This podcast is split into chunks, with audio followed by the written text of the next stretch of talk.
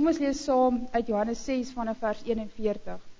Dit van die wat julle wat graag wil saam lees, dis op bladsy 131 in die Nuwe Testament. Die Jode het gemor omdat hy gesê het, ek is die brood wat uit die hemel gekom het. Hulle het gesê, is dit nie Jesus die seun van Josef nie? Ons ken mos sy ma en pa. Hoe kan hy nou sê, ek kom uit die hemel? Jesus, Jesus sê toe vir hulle, moet nie so onder mekaar mor nie. Niemand kan na my toe kom, as die vader het my gestuur het, om nie na my te trek nie. En ek sal hom op die laaste dag uit die dood laat opstaan.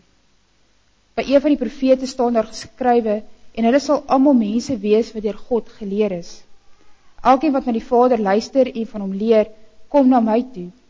Dit wil nie sê dat iemand anders al die Vader gesien het nie, net hy wat van God afkom, hy het al die Vader gesien.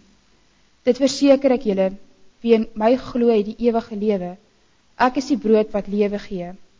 Julle voorouders het in die woestijn manna geëet en toch gesterwe. Maar hier is die brood wat uit die hemel kom, so dat die mens daarvan kan eet, en nie sterwe nie. Ek is die levende brood wat uit die hemel gekom het.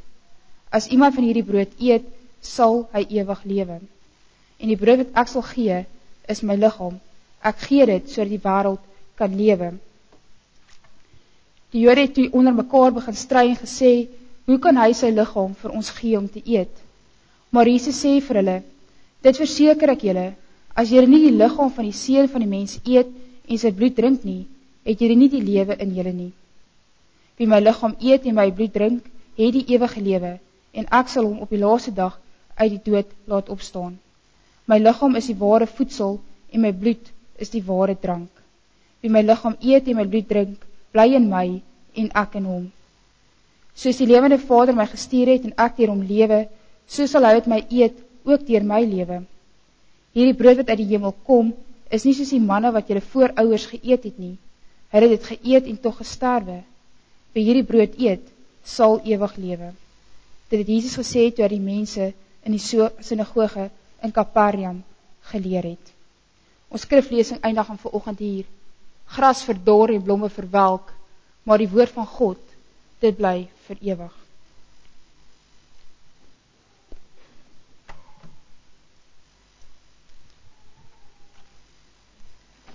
Wie is Jesus vir jou in jou lewe? Wanneer jy aan Jesus dink, wat is die beeld wat in jou gedagtes opkom? As jy vir iemand Jesus moet beskryf, wat sê jy sê? Hoe sal jy Jesus beskryf? Ons sien in die Bybel dat Jesus met verskillende beelde beskryf word. Ons lees in die evangelie volgens Johannes, waar uit ons skriflesing ook vir oggend gekom het, dat Jesus met die volgende beelde beskryf word. En het ek ook hierdie oulike prentjie gekry, wat in die naam van Jesus iets van daardie beelde uitbeeld. Dis ongelukkige onduidelike prentjie, maar ek hoop julle kan iets van dit sien.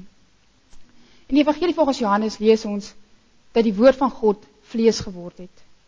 Hy is die goeie herder wat die kudde lei en versorg. Hy is die lig wat die wêreld, lig van die wêreld wat die duisternis verdryf. Hy is die ware wingerdstok waaraan u en ek lote is sodat ons die regte vrugte van geloof kan dra. Jesus word ook beskryf as die weg, die ingang die deur die waarheid. En dan spesifiek in die gedeelte wat ons vanoggend gelees het, word Jesus beskryf as die brood wat lewe gee. Wat word met hierdie beeld bedoel? Wat wil hierdie beeld vanoggend vir ons sê? Om iets van hierdie beeld te verstaan, moet ons begin lees aan die begin van hoofstuk 6. Aan die begin van hoofstuk 6 lees ons waar Jesus 'n magtomskare voed met twee visse en vyf broodjies. Ons sien hoe Jesus 'n wonderwerk doen deur hierdie mense liggaamlik te voed. Dit wat ons terugdink aan hoe God die Israeliete versorg het in die woestyn, deur hulle liggaamlik te versorg, deur vir hulle manna uit die hemel te voorsien. Maar in Hoofstuk 6 lees ons dat Jesus nie net 'n wonderwerk doen om hierdie mense liggaamlik te voed nie. Ons lees dat Jesus begin praat oor die geestelike voeding wat ons as mense nodig het. Hierdie geestelike honger wat binne ons as mense is. Die geestelike honger dat ons sondes verlos word. Die honger van rustigheid en vrede. Jesus wil die skare leer dat hy soveel meer het om te bied as net visse en broodjies.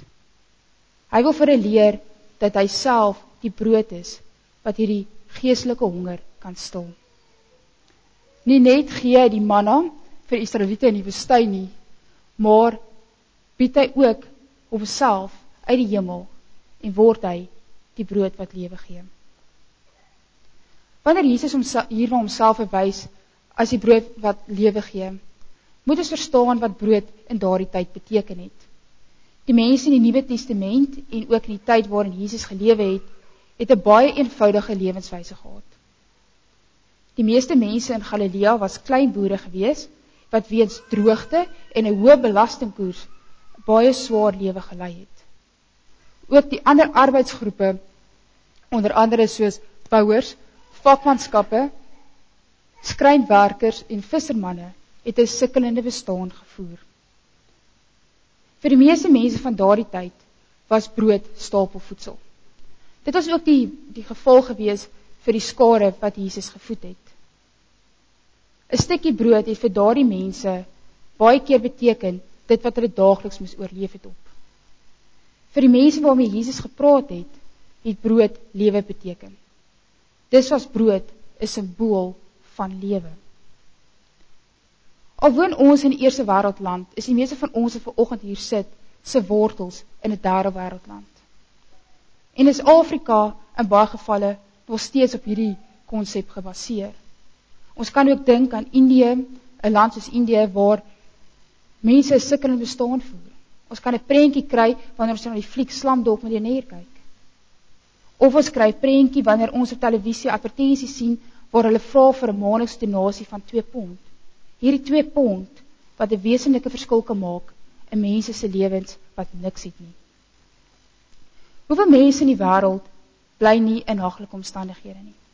Waar 'n stukkie brood werklik die verskil tussen lewe en dood beteken. Vir ons wat baie meer het en heel waarskynlik nie aangewese is om 'n stukkie brood vir oorlewing nie, gaan hierdie betekenis van brood verlore. Ons sien nie by brood as iets wat lewe inhou nie. En word hierdie intense beeld wat deur Jesus geskets word, geskets word as die brood van lewe nie meer vir ons so belangrik nie. Dit bly egter belangrik om die bogenoemde in gedagte te hou en te verstaan wanneer Jesus sê ek is die brood wat lewe gee. Wie my liggaam eet, sal nooit weer honger kry nie. Wie my liggaam eet, kry die ewige lewe. Ek gee ware lewe, nuwe lewe. Soos gewone aardse brood julle liggame aan die lewe hou en daarsonder julle sal sterf, So gee my liggaam aan julle die ewige lewe, die ware lewe, waarsonder julle eintlik dood is, geestelik dood is, al leef julle liggame nog. Wat wil Jesus met hierdie woorde sê? Hy veronderstel die kruisiging van Jesus Christus, waar hy sy liggaam en bloed vir ons gaan offer. Jesus word die brood van die lewe en hy is die brood van die lewe omdat hy sy liggaam vir ons aan die kruis gegee het. Ons moet net vaskyk in die prentjie dat Jesus kom sterf vir ons sondes nie, maar ons moet net die teenkant raak sien dat Jesus kom sterf het vir lewe. Hoe gaan ons reageer op hierdie woorde van Jesus? Gaan ons as hierdie mense die wonderwerke sien soos wat ons lees in Johannes 5 waar Jesus die siek man genees by Bethesda? Gaan ons die wonderwerke sien soos hierdie mense van die vermeerdering van die brood waar ons ook vanoggend na verwys het?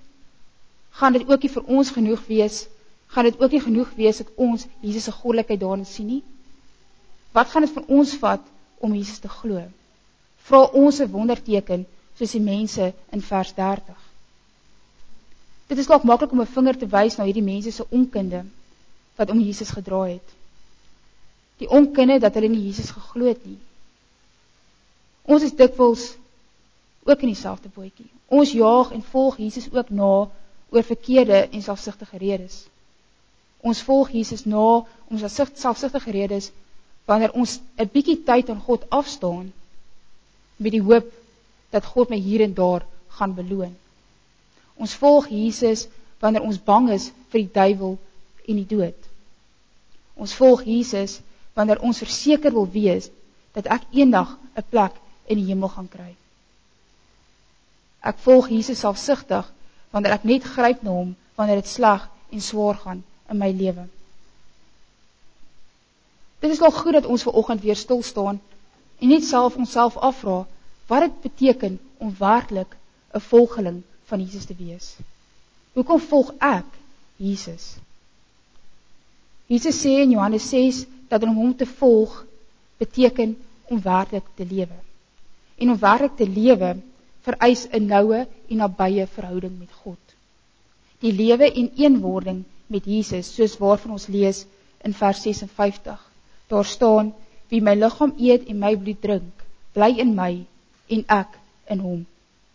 Jesus sê vir ons dat wanneer ons die liggaam van Jesus Christus eet, ons nie net die ware lewe ontvang nie, maar dat ons ook een word met hom.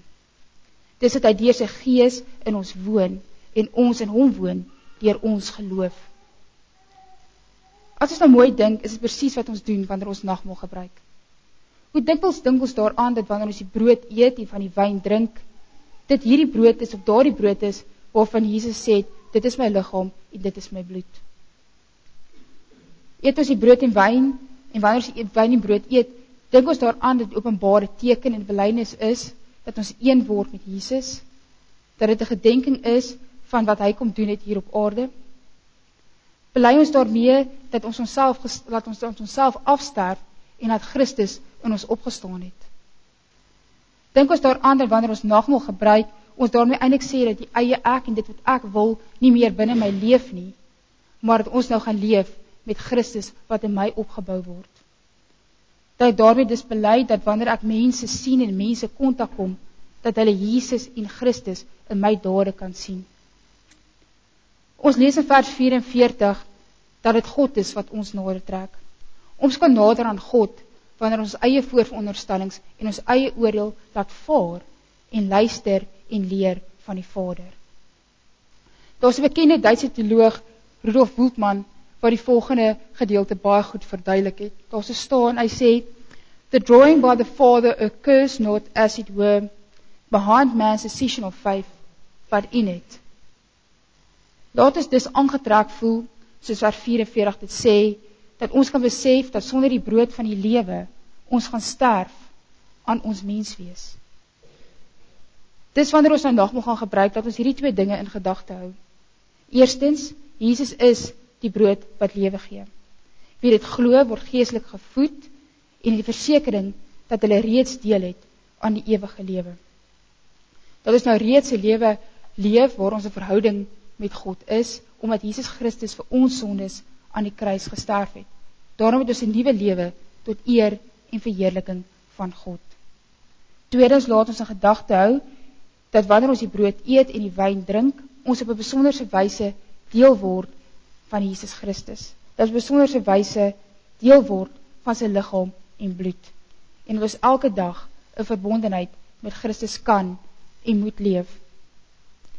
As ons hierdie twee dinge in gedagte hou, dan word hierdie nagmaal vanoggend 'n feesmaal, 'n feesmaal en 'n geleentheid waar ons oor Jesus kan jubel.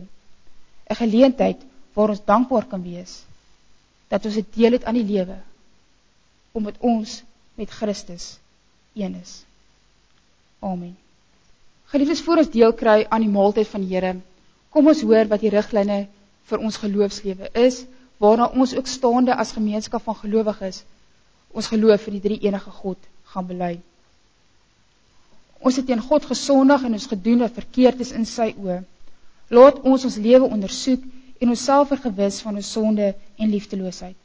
Hoor die wil van God soos wat Jesus dit opsom in Markus 12 vers 28 tot 31. Een van die skrifgeleerders het hulle gehoor dit neer en het nader gestaan.